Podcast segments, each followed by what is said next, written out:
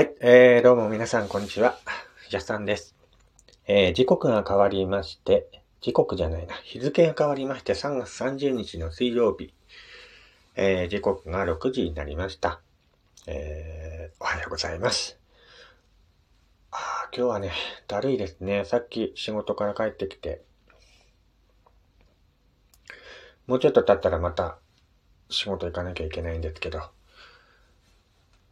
うーん月末になると疲れが溜まってきますね。うん。まあ、今年もね、なんだかんだ、3月も終わりになってね、あのー明けましておめでとうって言ってからもう3ヶ月経とうとしていますね。えー、長い冬もね、ようやく、東北の長い冬もようやく、えー終わりに向かってきてるのかなと思って。気温がね、だいぶ上がるんですよね。あの、今日、明日あたり。なので、ようやくね、春の感じかなと思いますけどもね。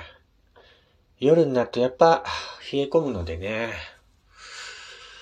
今の時期は温度差にやられてしまうというか。うん。まだ寒いですよね、東北は本当に。他の地域はどうなんですかね。かんないんですけど。えー本日の誕生花が、えーエニシタというお花と、アルメリアというお花になっております。今日はですね、あのー海外のエリック・クラプトンっていうね、海外のアメリカのミュージシャンの方がいるんですけど、その方の誕生日だったりもしますしね。あとまたオランダの画家、あのフィンセント・ファン・ゴッホ、ね、の誕生日だったりもします。あと、個人的にね、大好きなアメリカのシンガーソングライター、ノラ・ジョーンズさんのね、誕生日でもあります。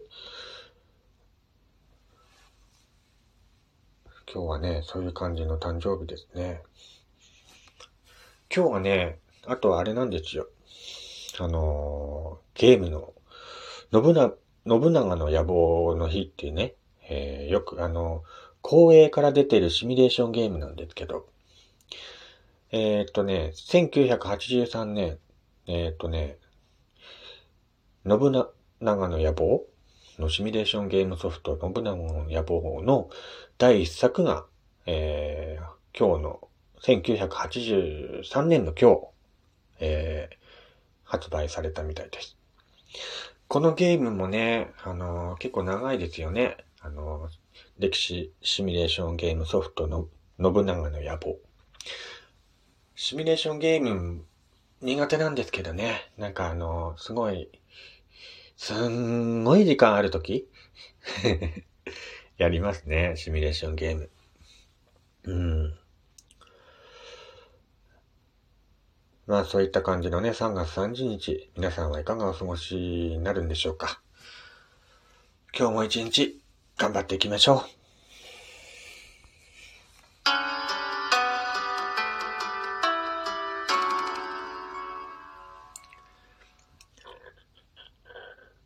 はい、どうも改めましてこんにちは。えー、やすさんです。こちらの番組ではね、私がゆるっといろんなことを語っていくラジオ番組となっております。えー、っとね、ラジオトークのアプリから聞いている方はリアクションボタンをね、押していただくととても嬉しいです。えー、今日はね、何を話そうかなと思ってたんですけども、えー、今日はね、あのー、え、っとね、姫川明さんっていうね、漫画家の方、皆さん知ってますでしょうか？えーよくね、あの、ゼルダの伝説のね、えーコミカライズ作品を書き続けている漫画家の方なんですけども、えーその方の原画展が、え4月10日まで、え石の森漫画館2階企画展示室で今ね、行われているそうなので、えー、これね、行きたいなと思ってたんですよ。あの、石の森漫画館ってあの、宮城県にあるじゃないですか。行きたいなと思ってて、まあ、そのことをね、ちょっと、ちらっと話そうかなと思います。えー、っとね、姫川明さんってね、えー、漫画家の方、いるんですけど、えー、皆さんご存知でしょうか？えー、漫画のね、ゼルダの伝説、時のオカリナ、オカリナかな？時のオカリナがね、1999年6月に小学館の学年誌で連載をスタートしてから、まあ現在に至るまで任天堂のゲームソフト、ゼルダの伝説シリーズのコミカライズ作品を、えー、書き続けている漫画家の方です。えー、この方はですね、えー、この方の原画展が今、えー、石の森漫画館で、えー、4月10日まで行われていまして、超行きたいなと思って。うん。あのー、チラシをね、もらってきたんですよ。チラシをもらってきて、うわ、すごいなと思って、なんかこう、なんだろう。行きたいなって、うん、思います。はい。いや、なんかね、この人の漫画ってすごい、この人の描く絵って、なんていうのかな。柔らかい感じのするね、イラストで。なんかね、絵の感じからね、あのー、かわいら、可愛らしい絵描く方だなと思ってたんですけど、あの、このね、チラシを見て僕初めて知ったんですけど、姫川明っていう漫画家の方？あのー、女性なんですね。初めて知りまして、えー、本田 A さんと長野 S さんによる二人組の漫画家ということで、えー、のー、女性の漫画家がね、あの、二人で組んでる、えー、漫画家らしいんですよね。姫川明さんって。まあ知ってる人は知ってるんでしょうけど、僕、初めて知って、へえーと思って。まあ絵のタッチからね、本当に可愛らしい感じで女性が描いてんのかなっていうか、そういうふうには思ってましたけど、漫画家二人、二人組の漫画家とは思ってなくて、へえーと思って、初めてなんか知りました。この方の描くね、あのデルタの伝説のイラストって本当にね、好きですね、僕ね。なんか可愛らしいっていうか。うーん。でも、ゼルダの伝説のコミカライズの漫画をずっと描き続けてるっていうのもまたすごいですよね。やっぱ人気があるからなんでしょうね。まあ、ゼルダの伝説って言えばね、本当あの人気のあるコンテンツなんでね。いやー、見に行きたい。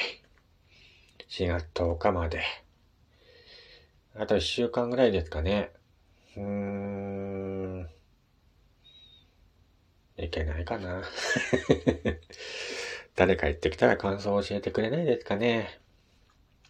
うーん。あのね、この企画展で、あの、連動企画が今、なんか行われているらしくて、あの、石ノ森章太郎先生が書いたね、ゼルダの伝説の、あの、原画がね、展示されているそうなんですよ。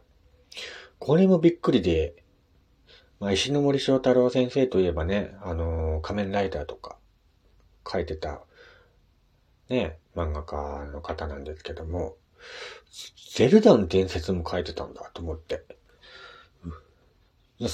もうこちの方に興味がそそるっていうかね、あのー、アメリカの任天堂が発行していた任天堂パワーにて、1999年1月から12月後、後にね、連載された、1年ぐらいかな連載されてたらしいんですよね。それのあの、石ノ森章太郎先生版のゼルダン伝説の原画がね、あの、展示されていそうなんですよね。あ、これってあの、コミック売ってんのかな？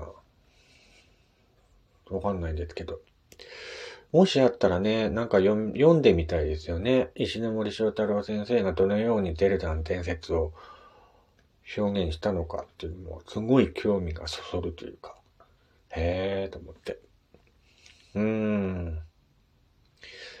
まあね、宮城県にお住まいの方、ね、宮城県にお住まいの方、ぜひね、えー、今、石森漫画館で、えー、姫川明原画展が開催されているみたいなのでね、ぜひ、えー、足を運んでみてはどうでしょうか。